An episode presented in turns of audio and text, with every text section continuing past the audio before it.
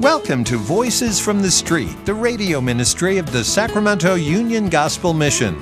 Prepare your heart for laughter and tears as we share the unpolished stories of the homeless and hurting, hope and transformation. Here is your host, Director of the Union Gospel Mission, Pastor Tim Lane. Well, I'm glad you decided to join us today.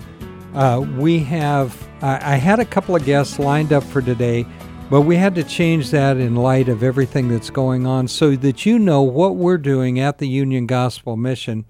And I don't want to buy into, you know, just that's all we're going to talk about ever is this uh, COVID 19 virus. But you do need to know what we're doing at the mission.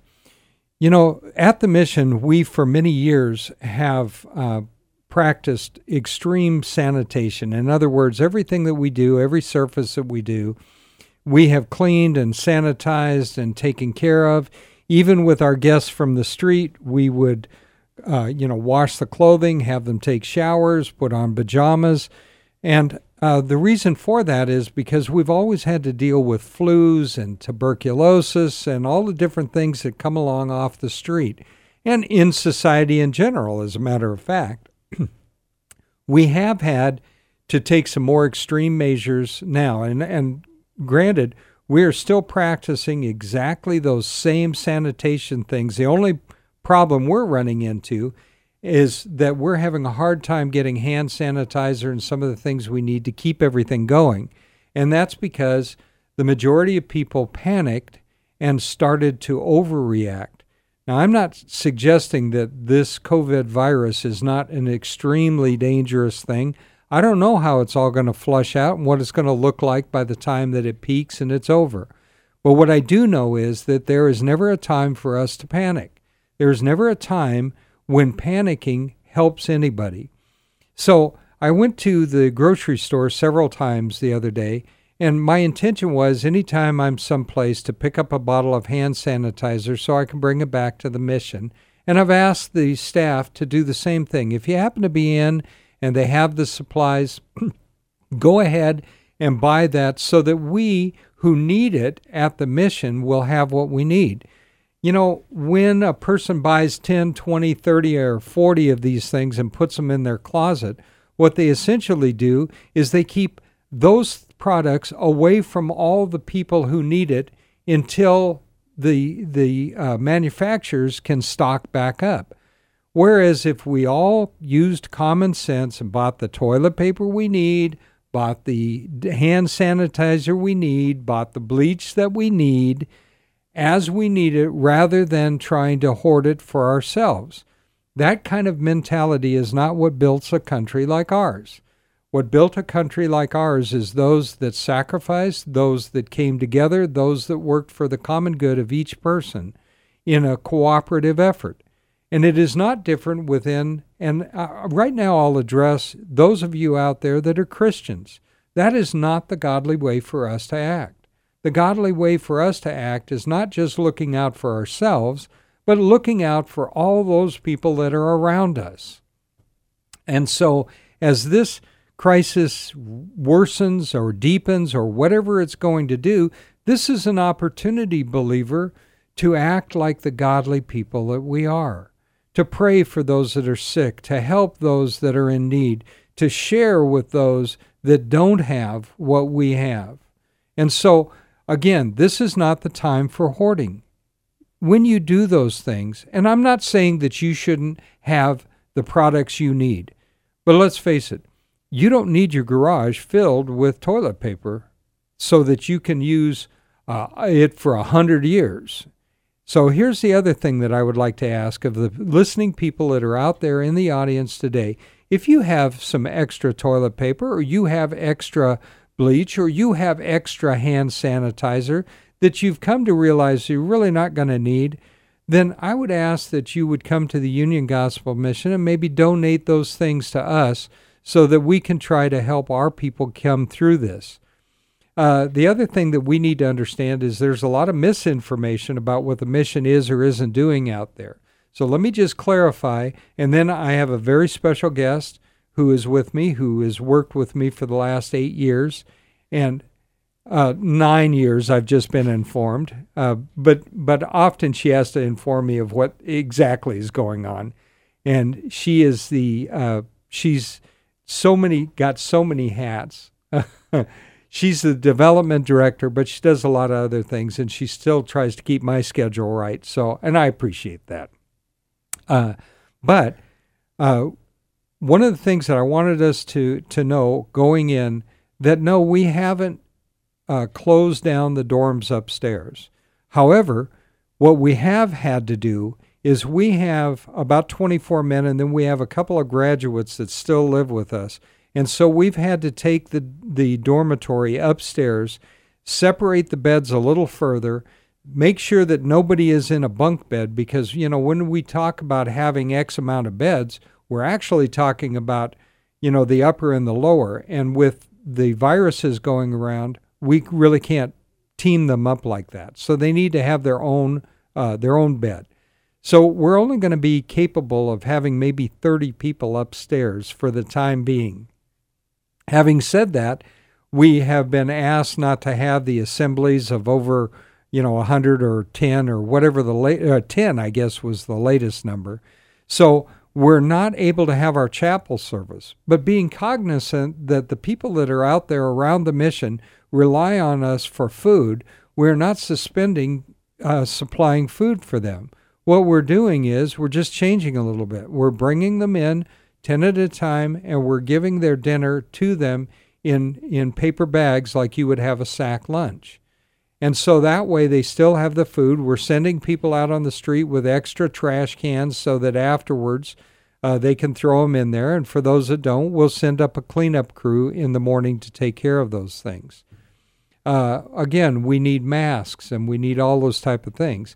Then, in addition to that, the food boxes for working poor families, and that'll probably have to expand somewhat because with more people not being able to work, there's going to be a greater impact on their ability to get food. And so, as long as we're still continuing to get donations of food, uh, and and uh, monetary donations and all those things. We're going to continue as we always have to try to help the people that are are eh, have a house, have a have an apartment of some kind or a trailer that has a family uh, that is over 65 or or a woman with children or a family with children to be able to receive what they need. People have asked about the Easter food boxes. And right now, we have no intention of not giving out the 100 food boxes that we do every year. Again, it will be different. We can't bring everybody in for a service, so we'll bring them into our gates 10 at a time, supply them with everything that they need for an Easter dinner, and then we will send them back out and take 10 more. And as always, we're shooting for at least 100 food boxes that we'll be giving to, to uh, folks that are in need. So, there's a lot of other things that we're de- needing, a lot of other things we're doing, but I wanted to bring Eileen Trussell into this equation so she can talk to you a little bit because you don't need to listen to me for a half hour. But the reality is, folks, we're still going to need donations. I don't know what the impact financially is going to be on the mission, but this one thing that I do know that the God we serve has always been in control, and the God we serve will always be in control. And this is certainly not the time. Matter of fact, if you remember, Mordecai said to Esther that she had been brought there perhaps for a time just such as this. And so this is the time that the church can shine to be uh, the hands and the feet of the living God and to show that they care. Our 24 men were probably concerned in the beginning that we might be asking them to go, and we're not. They are living with us, they are family up there, and we are going to see this through with them. So, Eileen Trussell, how are you doing on this fine day? Outstanding. Thank you. All right. So, what's going on from your perspective? I thank God each and every day that He saved my soul. Amen. Amen. I'm with you. Really, that is everything. Uh, it's my forever eternal life that we ha- get to have and our hope that comes from that. And so I am really taking uh, every day looking at this in a biblical perspective, you know, knowing God knows what's going on, He's allowed it to happen, and He doesn't let anything go by with without His His will, and uh, and He always has a purpose. And I see a lot of good things going on, like prayers. I'm praying with a lot more people every day now, and isn't that wonderful? Oh, it's it's fantastic. Uh, as a matter of fact, this could also be, if we look at it, a, a wake up call for another pandemic that might beseech our world and be even worse than what we're going through right now. To be prepared for those type of things, right? Is the, is there a difference in your mind between preparedness and panic?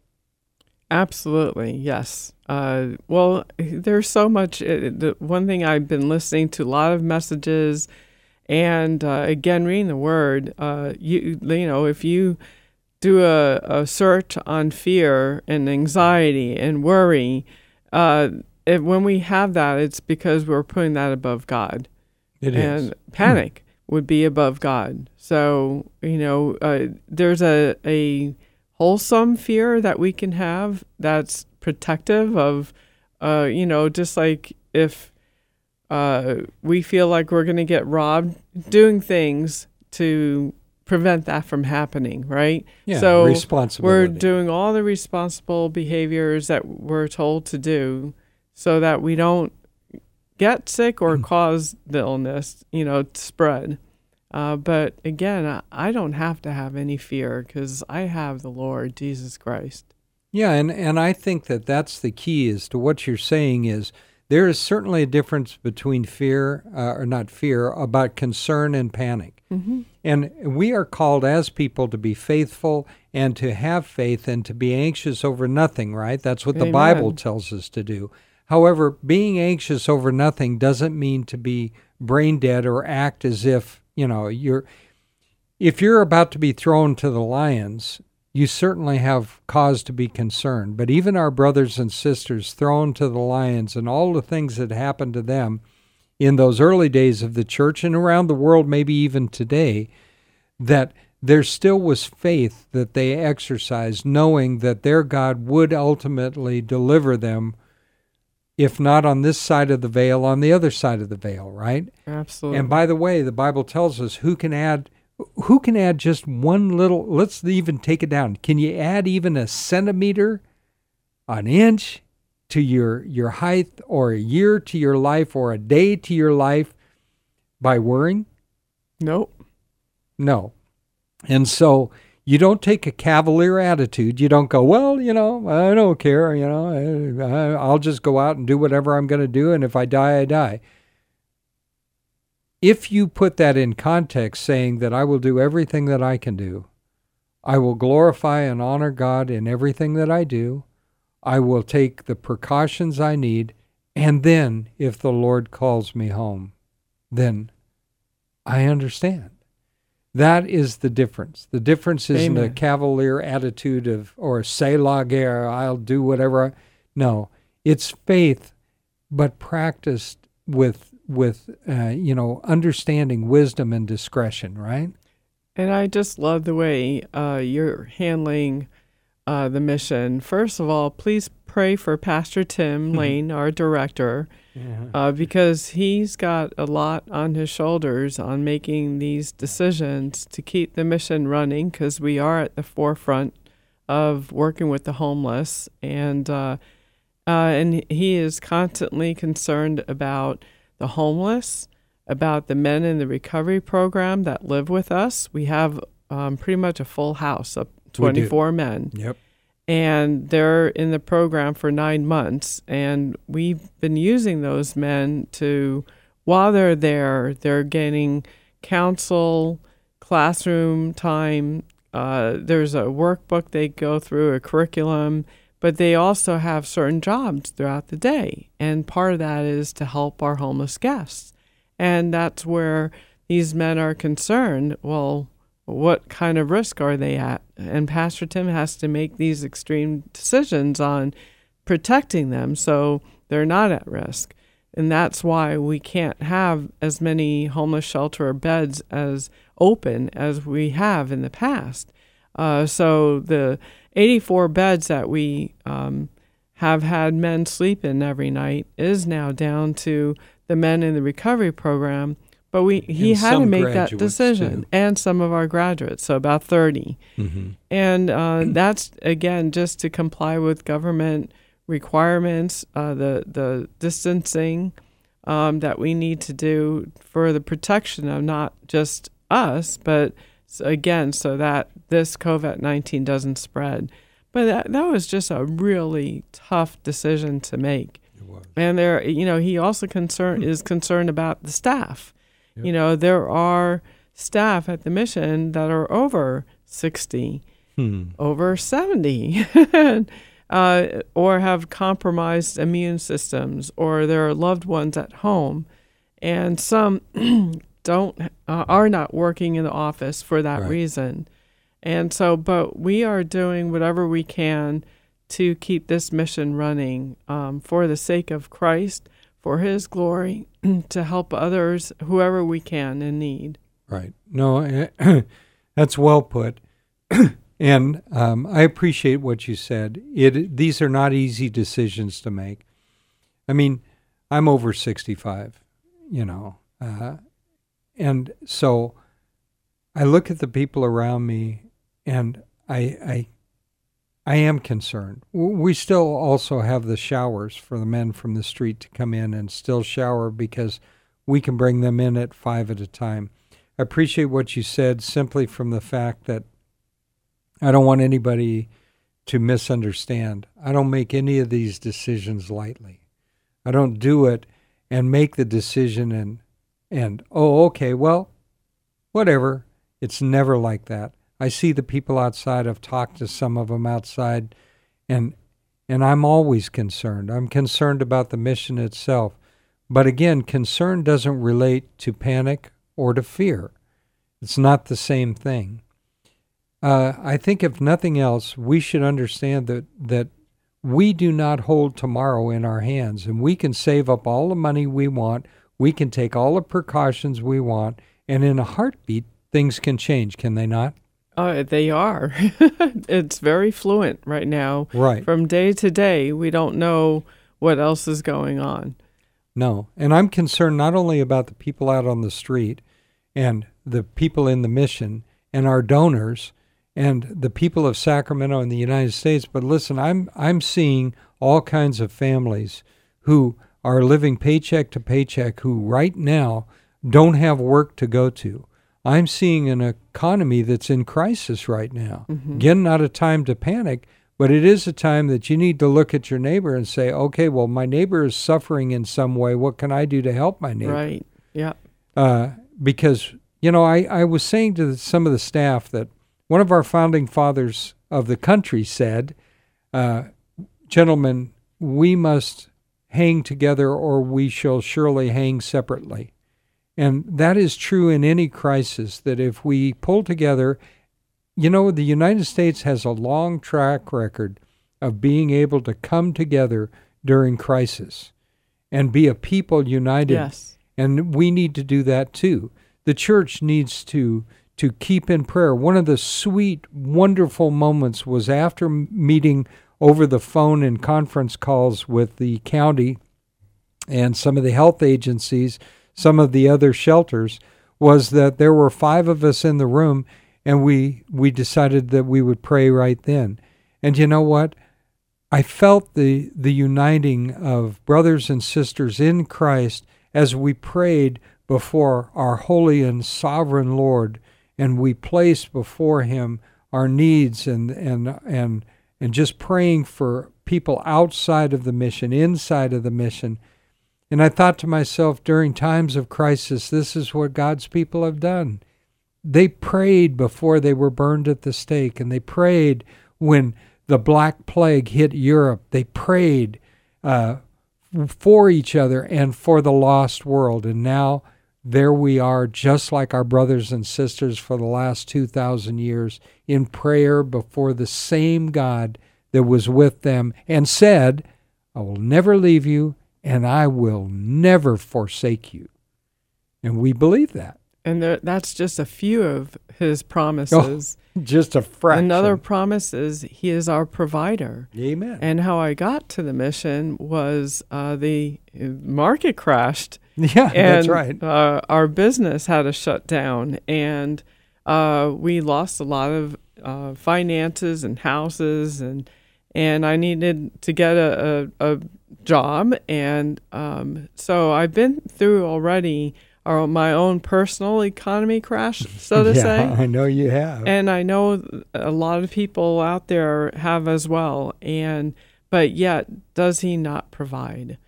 And so I am uh, a firm believer that he does, and and we might not necessarily get always what we want. Uh, that's a certainty. No. Uh, but he, you know what?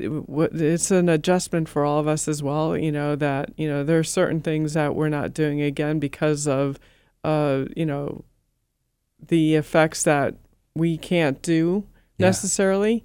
But there's always things we can do under His directive, His wisdom, and His holiness. And prioritizing, right? Yes. And by prioritizing, you remember there was a man named Paul who was an apostle of the Lord Jesus Christ, who wrote two thirds possibly of the New Testament. Yes, it was God that wrote it, but he used Paul's hand to do it. Paul is in his apartment, which was in lockdown. You should you could say he was in jail. He was waiting there and would be martyred for the church. And what is he doing? Is he wringing his hands and saying, Lord, I don't understand. I serve you.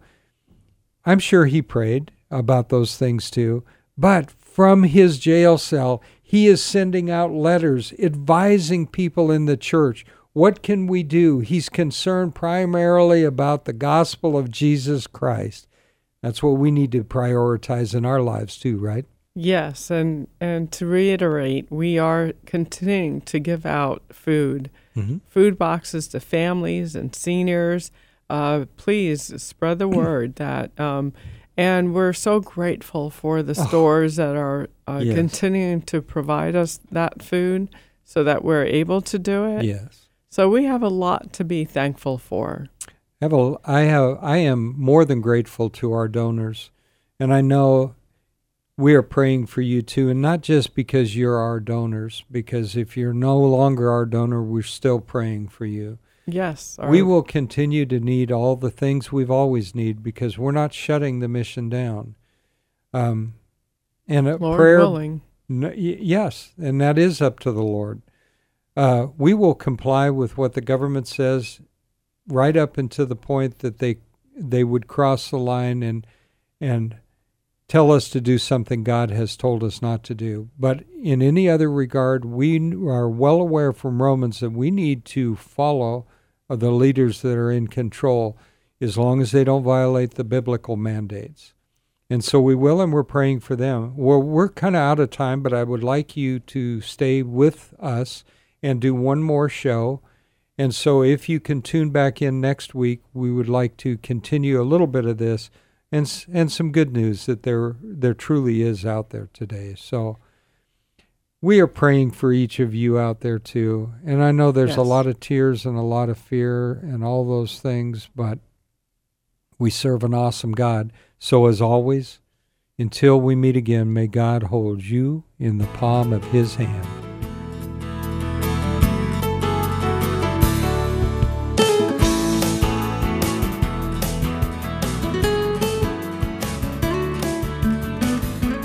Listening to Voices from the Street, the radio ministry of the Sacramento Union Gospel Mission. If your heart's been touched and you want to know more about the work of the mission, log on to ugmsac.com, ugmsac.com. To donate clothing, food, time, or financial help, call 916 447 3268. 916 447 3268. Thank you so much for listening. Join us again next week at the same time for Voices from the Street.